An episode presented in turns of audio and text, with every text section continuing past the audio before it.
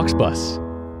So when somebody comes to you and they say, Man, I had a rough day, there's two ways to respond. One is, Oh, yeah, tell me about it. That's a support response. The, Oh, I had a tough day too, is the non support response. And right there is the little switch that you could switch. And I've caught myself doing it many times myself. It's like, oh, look at that. I just hijacked the conversation from them to tell a story I had about the same subject. And if I was paying attention, I'd see their face drop a little and their shoulders drop, and they they just want conversation. They want to be heard. They want to be validated. Or that's a great story. But to immediately hijack it, and there was these two this moment of choice where you could say, "Me too," or "Tell me about it." Welcome, everybody, to the podcast Relationships. Let's talk about it. I'm Pribal Toplitsky. I'm a psychotherapist specializing in relationship issues. Everybody's got one partners, family, friends, co workers, neighbors, relationships. Let's talk about it.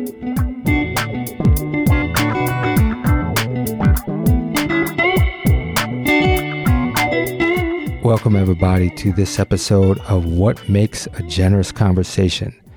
And I sure do have a generous conversation with a returning guest and one of my besties, one of my best friends, Gregg Levoy. And Gregg was recently visiting from Santa Cruz, California. And that is one of his fortes of having a generous conversation you know, one that really goes back and forth, where you really feel heard and seen, really understanding that play of being interested and curious of what your conversational partner is saying, how to hold space with it, the balance, not to be a talkaholic, how to make real generous room for each other. So let me tell you a little bit more about Gregg. Gregg is an author and a speaker, and his work and his passion is helping people get to the heart of what makes them passionate. His work is about what makes people come alive, both in finding a passion in his first book, Callings, finding and following an authentic life, and in living passionately, which he wrote in his latest book, Vital Signs, discovering and sustaining your passion for life. And you can learn more about Gregg in the show notes. And when you listen to him, you can tell he is a passionate individual. And that's why I love him. And that's why I love having conversations with him. So before we get on with the episode, I just want to put out that if you or your organization are interested in sponsoring any of my episodes, you can contact me at heartsharecounseling.com and we can have a generous conversation about it. And don't forget, if you are listening on Apple Podcasts, go ahead and leave a review. I'd really appreciate it. So, I hope you're enjoying this conversation. It was pretty engaging and interesting.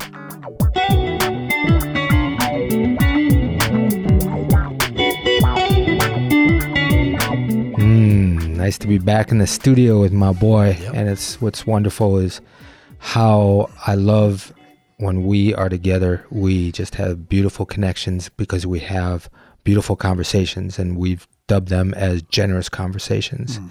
We've had that from day one. And so it's wonderful to hang out with you as opposed to really being challenged by somebody that that just can't give me what I want. So I love having that that friendship with you. Well, there's part of the definition, I guess, of communicate is it's shared. That's the primary thing. Shared understanding is what mm. it actually means, and communication. and yeah, I agree with you. Most people don't get it, and I love that about our conversations. We're interested in the other guy, mm. and that's that's the basis of it is being interested and curious. The last podcast I did around curiosity, but it's so important around a conversation. Yeah, being really curious so that you get to know and be really know what the experience of the other person is. So, Krista Tippett from NPR, I guess you said she did a, uh, one of her episodes on it, and I've heard her talk about generous listening, mm. and that the heart of it is having curiosity, having an interest in the other guy, not just waiting for your turn to talk. And I just flashed on when I heard her say that, just my relationship life, conversations I have had in my life. And I hate to say it, but the bulk of it seems like not generous listening and a lot of different varieties of it, mm-hmm. a lot of different settings. But wow, the, I'm always surprised when somebody's actively asks me questions about themselves and don't use it as a boomerang because it's like for most people it's meant to come back to them. They'll ask you a question but they'll use it to bring the conversation back to themselves. Mm-hmm. it's almost like the game of catch. That's why i love catch so much right? Throw the ball somebody keeps it for a little bit and throws it right back and you do that. Sometimes i've used that in counseling. I actually take a little ball and i would say something talk and then ask a question. I would throw the ball to the person. That's their cue to answer it.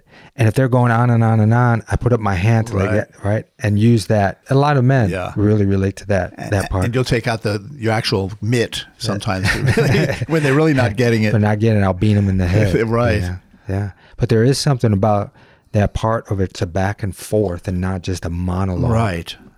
Exactly.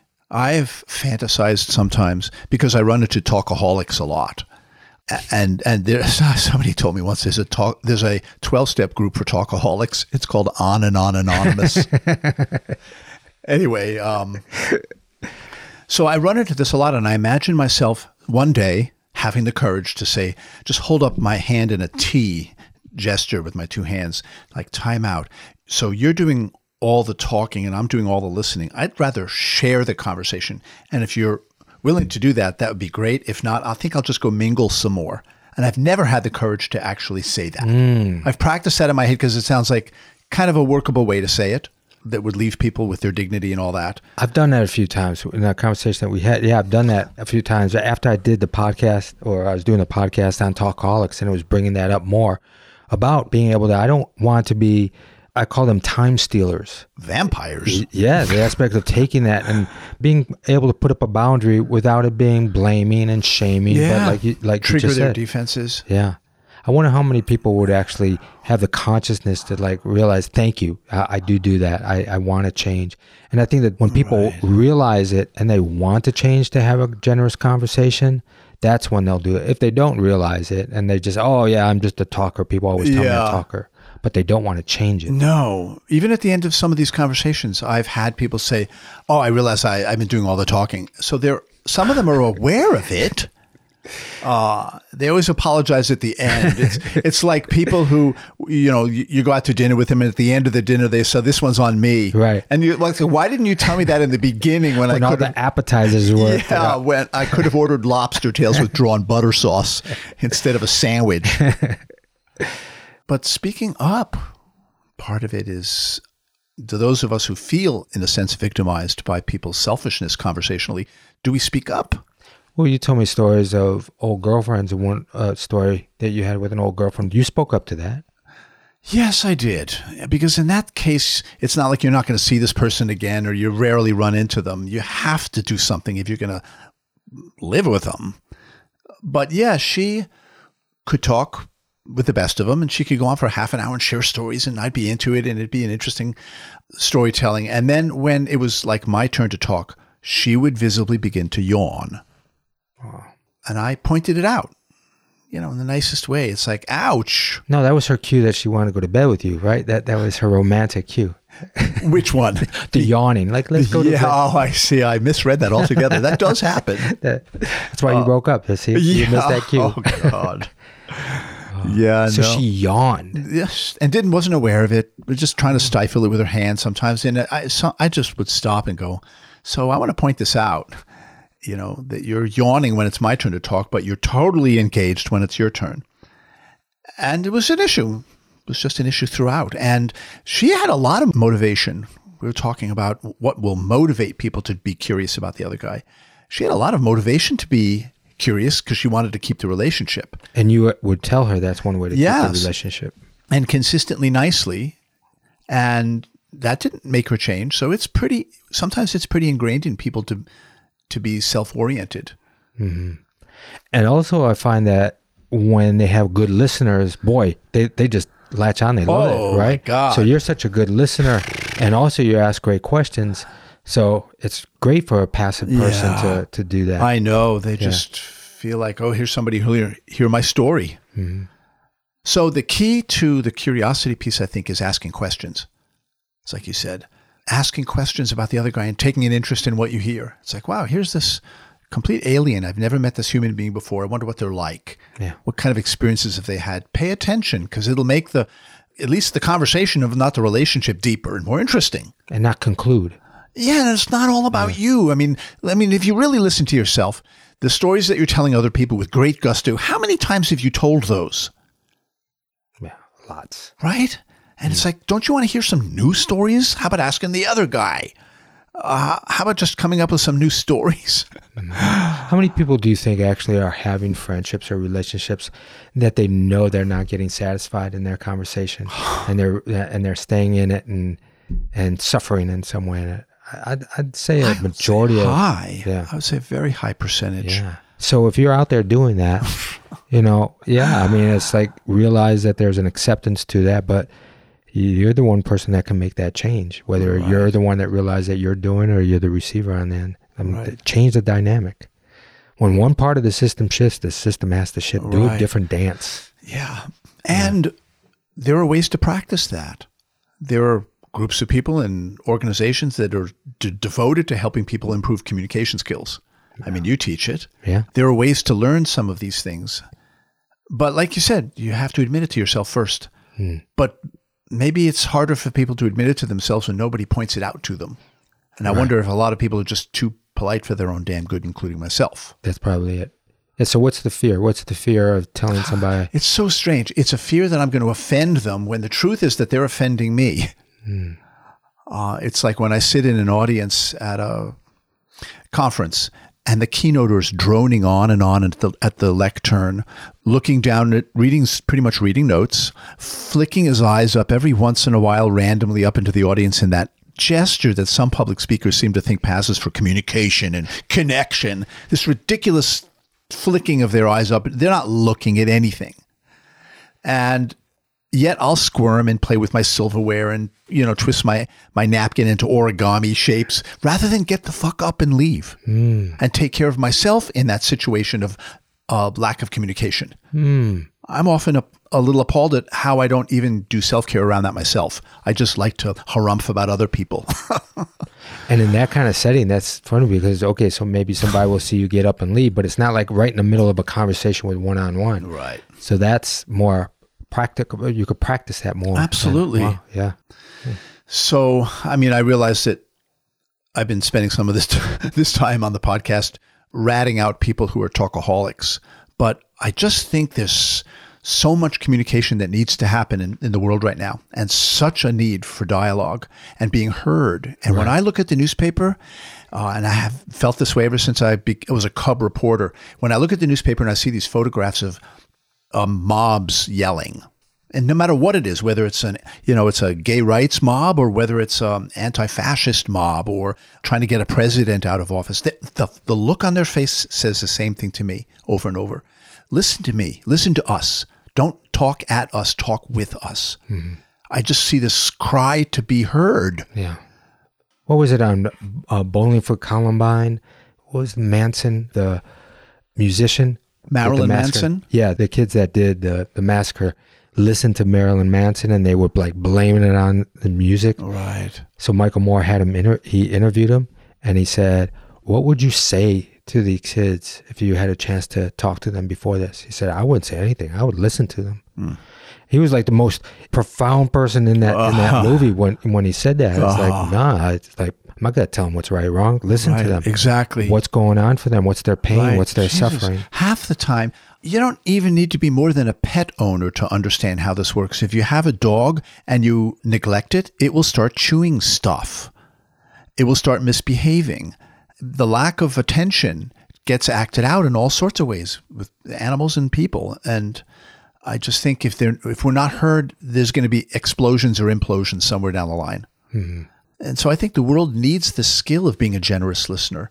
I, I, you know who some of my heroes are in this arena? It's people who go and do NVC work hmm. in the Middle East, nonviolent communication, conflict resolution with Arabs and Israelis both in the room.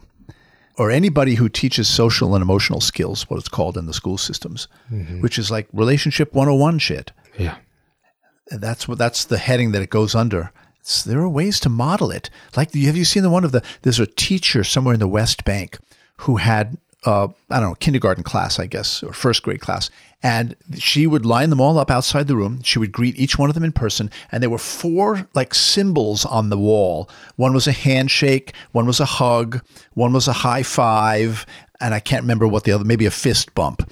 And so there were all these different ways that they could express how they're feeling that morning. And they'll point to one of them and either shake the teacher's hand or give her a hug or high five her. And each kid had a chance to choose where they were that morning and hmm. be validated by the teacher and greeted. Wow.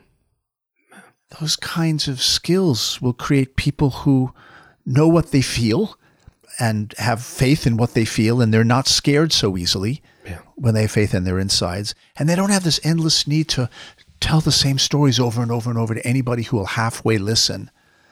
And I think that people tell these stories at times to think, oh, we're similar. I want to tell you something that also happened to me. Mm. And so there's this need in some way to connect of similarities. Oh, I went to Italy. Let me tell you about Oh, Italy. my God. But then that goes off to the direction of now, right at that point, now they're missing it because they just cut that person's process Right. off. Exactly. So there was some study I ran across that was about what do they call it? Um, support language versus what was the opposite of support language? Like non supportive language. So when somebody comes to you and they say, Man, I had a rough day, there's two ways to respond. One is, Oh, yeah, tell me about it. That's a support response. The, Oh, I had a tough day too, is the non support response. And right there is the little switch that you could switch. Right.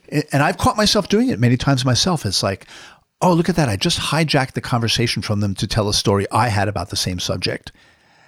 And if I was paying attention, I'd see their face drop a little and their shoulders drop and they they just want conversation. They want to be heard. They want to be validated. Or that's a great story. But to immediately hijack it. And there was this moment of choice where you could say, me too, or tell me about it. Yeah. Right. It's right there and it's catchable. Yeah. I told a friend of mine one time, he was asking me about some challenges that he, he and his wife were having. And I said to him, I said, You remember the other night when she was telling stories and she was lighting up and and everybody around the table was laughing and also asking, but she was lit up, right? I said, Are you asking and inquiring so that she could tell more of those and that she can get a chance instead of hearing all of your stories over and over and over again? There's such a difference when she's just playing passive and listening to you as opposed to her telling her stories. And Right. he like realized it. It's like, oh, wow. But you know what? He didn't, it, that lasted for like about a week Uh-huh. and that's it. So I think that we talked about earlier, what is the motivation for people to want to change and have generous conversations if they're not even genuinely curious? And I think one challenge is they have to find the motivation, right? The the motivation of the outcome of what they want. Yeah. And I would imagine you'd get some of it if you tried listening to, say, your partner really intimately and ask questions. And it may make them suspicious in the beginning because if they're not used to hearing you do stuff like that, they may wonder what the hell's up. Um, but you could just say, I don't, I just feel like trying something different with you. So play along, humor Yeah. me. But I would imagine that if somebody who was a talker did more listening, or for that matter, somebody who was a listener did more talking, Yeah. Right. um, they'd uh, they would get good response back from their partner. Their partner would appreciate it and probably show them in some way, maybe a kiss, maybe you know. And there's ways to create that safety. I talked about in another podcast around doing a conversation where you put a timer on and one of you mm. just talks for 10 minutes, timer goes off, the other person talks for 10 minutes. You don't ask questions, you just let them talk. Right. And there's something about that beautiful expression that you know you're not going to get interrupted or that you have to attend to the other person's agenda. Right. And that to me can start off an aspect of then a back and forth can happen more. Right. And I sometimes push them one step farther when I do these dyads where they one person have to ask the other questions and the other one has to respond to them. I say that you're going to be mirroring each other afterwards just a little bit, just to feed back to them. This is what I heard you say. So pay a little extra attention. Because I've noticed that when I the first time I yeah there's a spot quiz Yeah. and I realized I the first time it happened to me I wasn't paying as much attention as I could have You were looking at her eyebrows. yeah exactly and this is kind of awkward and I wish this would stop or whatever Do I got food in my teeth? yes right She's- Yeah. But that goes on people's own self consciousness, thinking about themselves and not really listening to right the other person. Every- everybody's been in one of those circles where everyone goes around and you know what introduces themselves and says something about themselves or they all go around in a circle and they say this is the takeaway from this for me today and all you're doing most of the time myself included is waiting for your turn and thinking what you're going to say that's going to be poignant yet funny and you know what i mean. Yeah. and you didn't really hear anybody else hmm So we're we're kind of tutored in not being good listeners.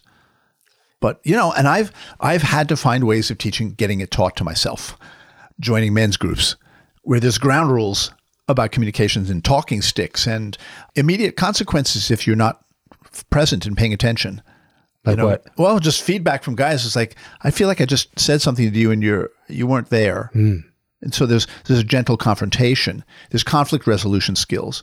Clearness committees. The Quaker tradition has taught me a lot about listening because for somebody who wants clarity about a calling, there's a circle of people, but there's the only rule is questions only. Hmm. So no advice giving and no telling you. When am I going to get a chance to talk? Is that one of the questions? Yes, right. oh no, the questions that amuse me are the ones where, because the only rule is you, you can't give advice or problem solve or anything like that. But people try to slip it in by ha- having questions that go like this.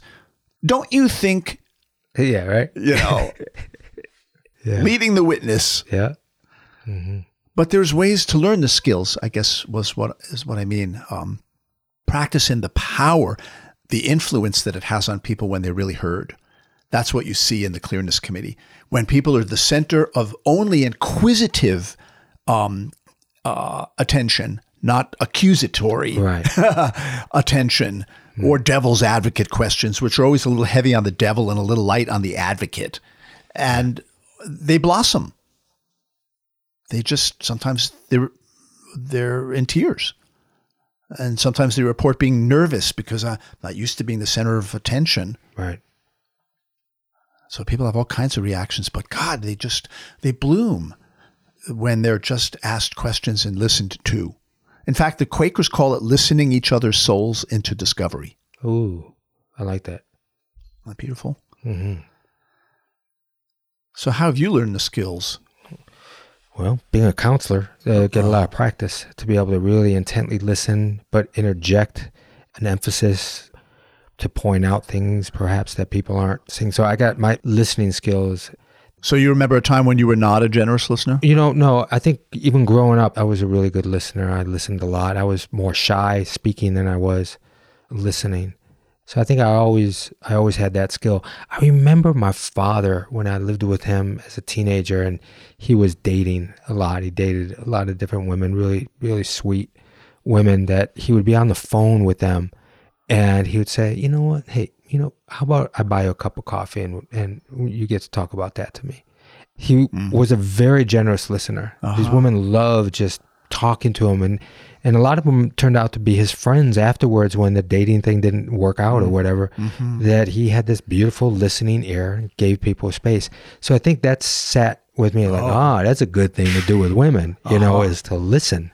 You know these women loved my father. Right. so my grandfather, both my grandfathers were quieter and they listened more. So I felt safe around them. They would ask me a question. They would generally listen. They wouldn't pontificate after that. They would ask perhaps another question. So I think I grew up around pretty good environment for me to cultivate listening. Wow. Yeah, you had good role modeling. hmm Yeah. Certainly. And I consider when I think about you being such a good, curious listener too, I think of you as li- like being an emotional journalist. Yeah, that's a good description. I tell people, emotional journalist doesn't conclude. They ask a question, they keep asking questions to find out more of what's going on. yeah, And ever since I met you, you've been Scoop Levoy. And exactly. Yeah. I just an investigative reporter. That's good, wasn't it? yeah. That's good. I've never thought of that before. But isn't it true that in order to be curious of other people, you got to be curious of yourself, right? You Um, be a curious world. I think maybe you just got to be curious, period. So now, now that you mentioned it, I think of my father. He taught me because he was a scientist and he was fascinated by the world. And he taught us, he played the alien game with us, where he was an alien and we were earthlings and we had to explain the place to him. So curiosity, I mean, he just taught me the skill of curiosity. And I became a reporter and I got to ask questions for a living. And as a teacher, I pretty much, that's my MO. So I'm still the reporter that I've always been. hmm Yeah. Interesting. But you have a genuine curiosity of just life. You know, Yeah. I mean, you're you, t- you write about and teach about passions. So Right. You're very passionate in that. All right. Do you think that can be learned? Well, I think you can find things that you're passionate about and then you'll be passionate. Um, well, especially if you don't have a horde of negative voices telling you you better not. And a lot of people, of course, do for one reason or another. Do you think passionate people are more curious people with others? Like, or do you think that they, there's people more that just they express the passion and, and That's really all they want to do Right. to anybody within earshot. No, I think uh, people who have tremendous passion can often be the biggest talkaholics because they want to spread the gospel and that's all they live to do.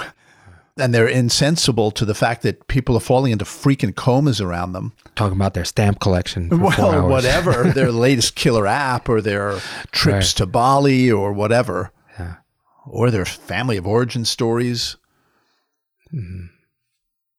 So anyway, I um, I feel like it's a high art, maybe in some ways. Yeah. Definitely something people can practice.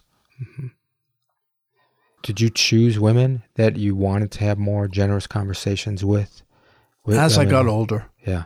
yeah, to the point when the woman I married and was married to for twenty years taught me a lot about it. Frankly, Is she a better listener than you? I, I think so. Hmm. Yeah, she wasn't afraid of the emotional places like I was at the time. She was p- pretty fearless in many ways in that department.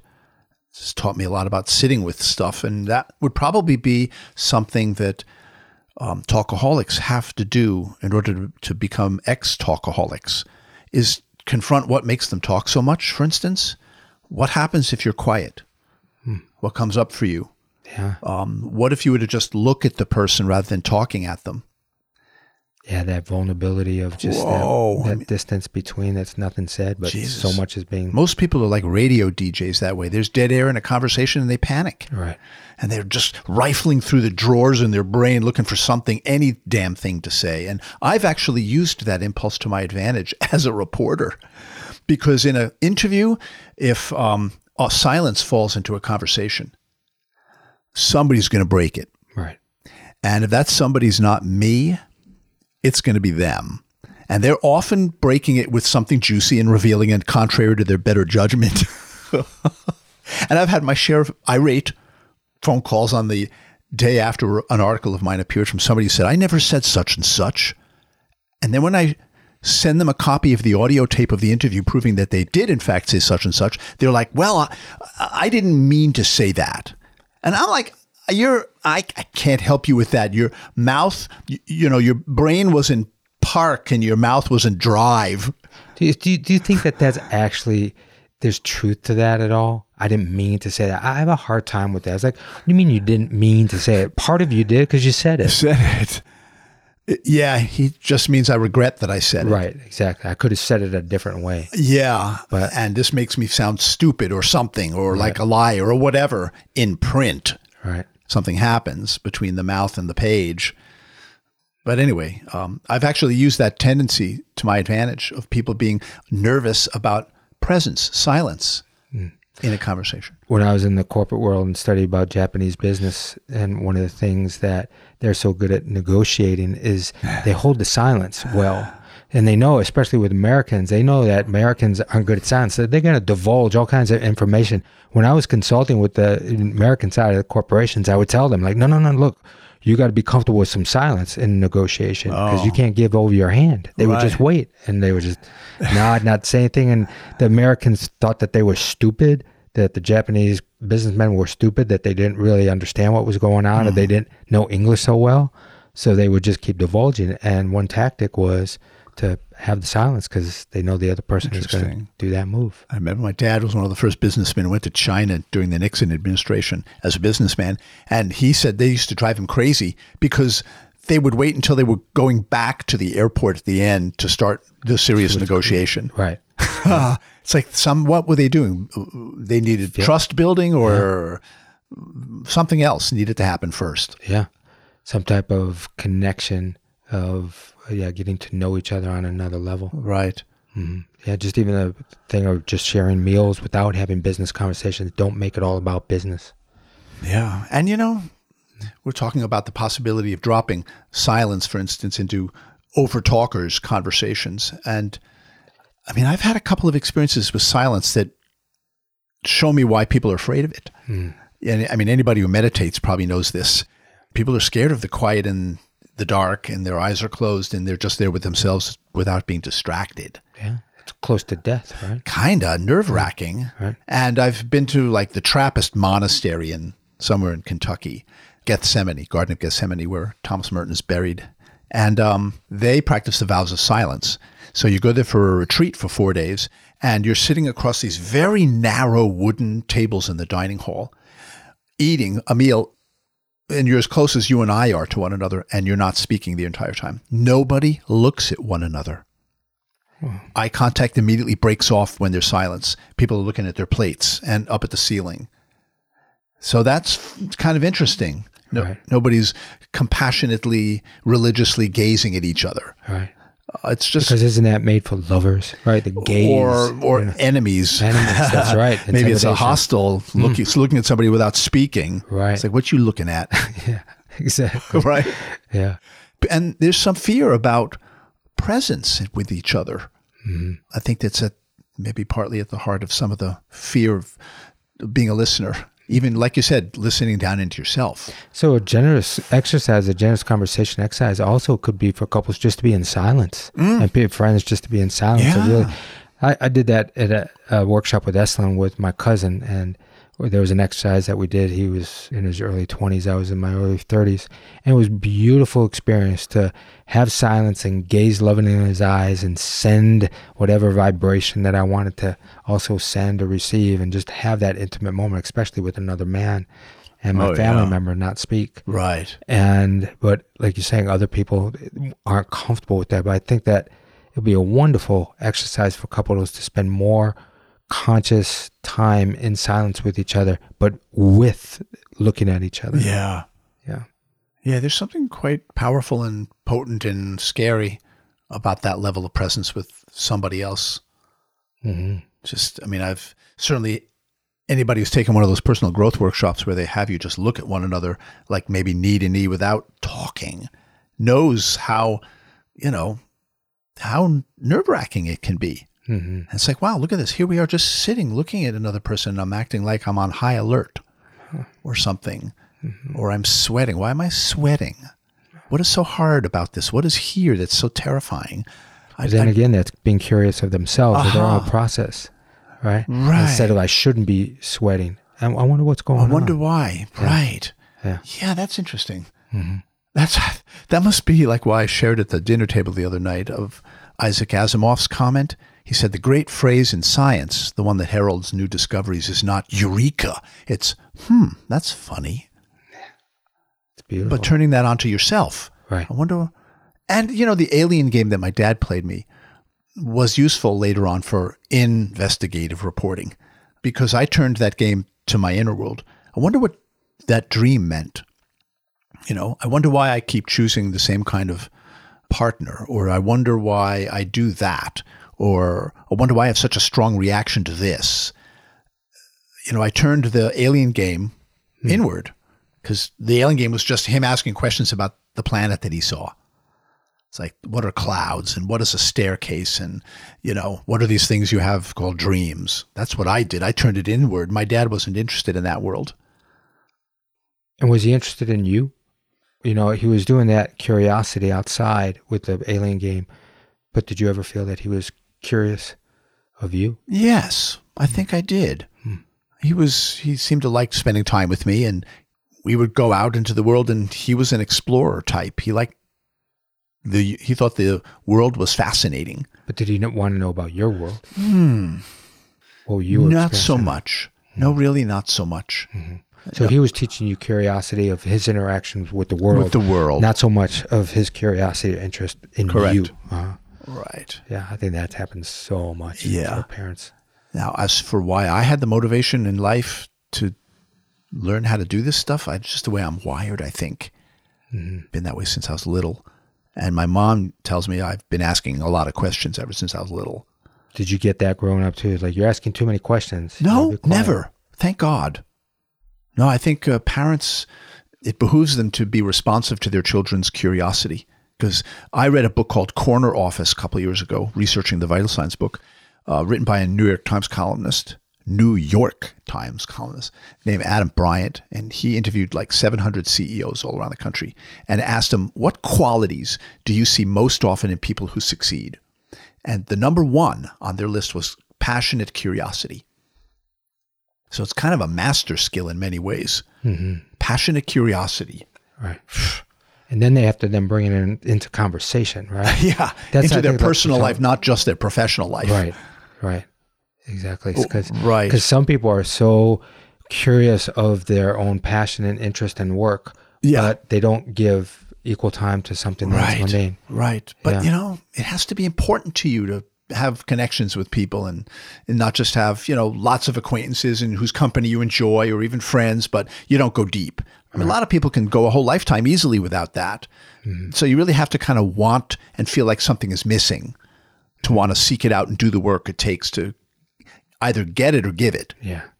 And one way of also like getting it is even asking for a pause from somebody who's just talking and talking and talking. Mm. Sometimes I've been experimenting. Can, can we just pause? There's a lot that I want to try to take in and digest. Mm. Maybe that's giving a clue of like, hey, you know, let's slow down here. Also, you're Right. talking too much. But what's wrong with asking for a pause? Yeah. And so and that, it's it's amazing that we don't do that because out of fear of making the other person uncomfortable. Yeah. I mean, I'm like that with even with my own twin brother. We'll travel for a month together and sometimes sometimes within hours of each other we know both know when we need some space or at least in the course of an afternoon wanting just quiet time. And how hard it is even to ask him, "Hey, dude, how about like 15 minutes of quiet?" And the one or two times I've done it he's like, "Yeah." But why the hesitation? Can hurt his feelings. Uh, Yeah, is it sending a signal out? I don't find you interesting. Right.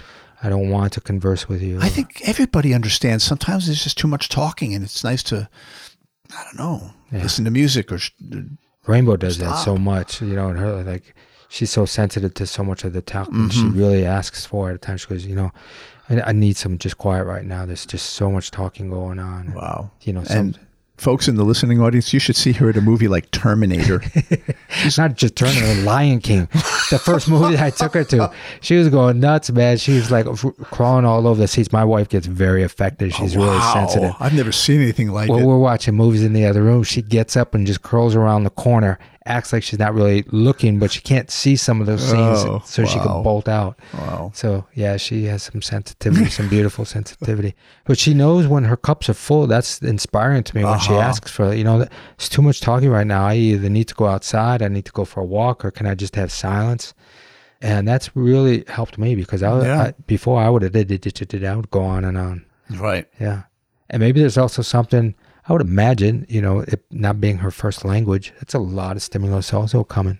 Plus, plus, I've read this. She belongs to a silence culture, being a Scandinavian, mm-hmm. as do the Apaches and the Navajos and the Japanese. Wow. We belong to a word culture, they say.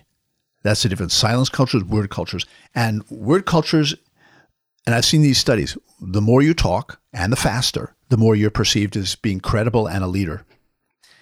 Whereas in silence cultures like rainbows, Danish, people who talk a lot, talk too much, are um, considered abnormal, if not a little offensive. And I swear I've had this experience in Norway. Like a minute can go by between a question and an answer, which is enough to make a bunch of phone calls where I come from. Sell some stocks. but over there, it's just normal. It drives the word culture types like me nuts. Wow. Um, so she just probably does have that That's going interesting. on. I got to check in with that. The silence culture thing. hmm Yeah. And coming from Detroit, you have to have a good game. We call it, you know, you have to get had a good spiel to talk Right. about. And be used to honking cars. yeah, exactly. But there is something in that cultural aspect. But I didn't know that there was a talking culture and a listening. Word cultures and silence cultures. Mm. Yeah. And Scandinavians are known to be silence cultures. Hmm. Yeah. And what are New Yorkers? Jesus, yeah, they're definitely word cultures. Yeah, we were talking about interruption before, Mhm. and maybe it's because I'm a New Yorker and we're used to doing everything on top of each other. But if you don't interrupt, they think you're not paying attention. exactly, and that's true, right? Yeah, I think it's true. yeah, It's just not a joke. I think it's really true. right. It's Yeah. just there are just stylistic differences, but God, when you want to just be heard Yeah. by somebody and have them really get you, Hmm. you you can't have the rapid fire. Right. One story on top of another, two elbowing monologues instead of a conversation. Right. That's in most most people have is two monologues that are kind of overlapping. each Yes, right. And there's not necessarily, it could be great fun, of course, but not necessarily connection. The kind of connection I think a lot of people are missing and increasingly missing. Yeah. And especially women. You know, in my work, especially women are missing that aspect of really feeling heard Yeah. from their partner. Hmm. Yeah. Hmm. Well, here we go, man. Another generous conversation back and forth Yeah. between you and I. And I don't know, we're like moseying, like you said, the sunset, we'll just stare into each other's eyes in silence. That's right. And the listeners will just, you know, bear with. normally on the air, dead air is just, you know, That's it. panic city. That's right. No, but cool. This is this is good. Back and forth. I enjoyed it. Right. I love having a conversation instead of just a blown out, straight out interview. So, Yeah. I agree. Yeah, it's- more engaging for both of us. There it is. Right. Yeah. Exactly. And that, and a- after our generous conversation, I feel energetic. I don't feel drained. That's a big one. Yeah, that's a good diagnostic, isn't it? Mm-hmm. Yeah, that's a great. So, those of you check in with yourself and your body. Are you feeling drained after your conversation? Are you feeling energized Right, by that that's exchange? Good one. Cool. All right, brother. Thank you, man. Relationships. Let's Talk About It is a production of Heartshare Counseling and Consulting, PC, of Asheville, North Carolina. For more on licensed counselor Prepo Teplitsky, visit heartsharecounseling.com. Theme music by Adi the Monk. This content is intended for informational purposes only, is not a substitute for professional counseling and psychotherapy, medical advice, diagnosis, or treatment, and does not constitute medical or other professional advice. Relationships, Let's Talk About It is produced by Auxbus. You can create your own professional podcast today, faster and easier. Try it for free at auxbus.com. That's A U X B U S.com. Música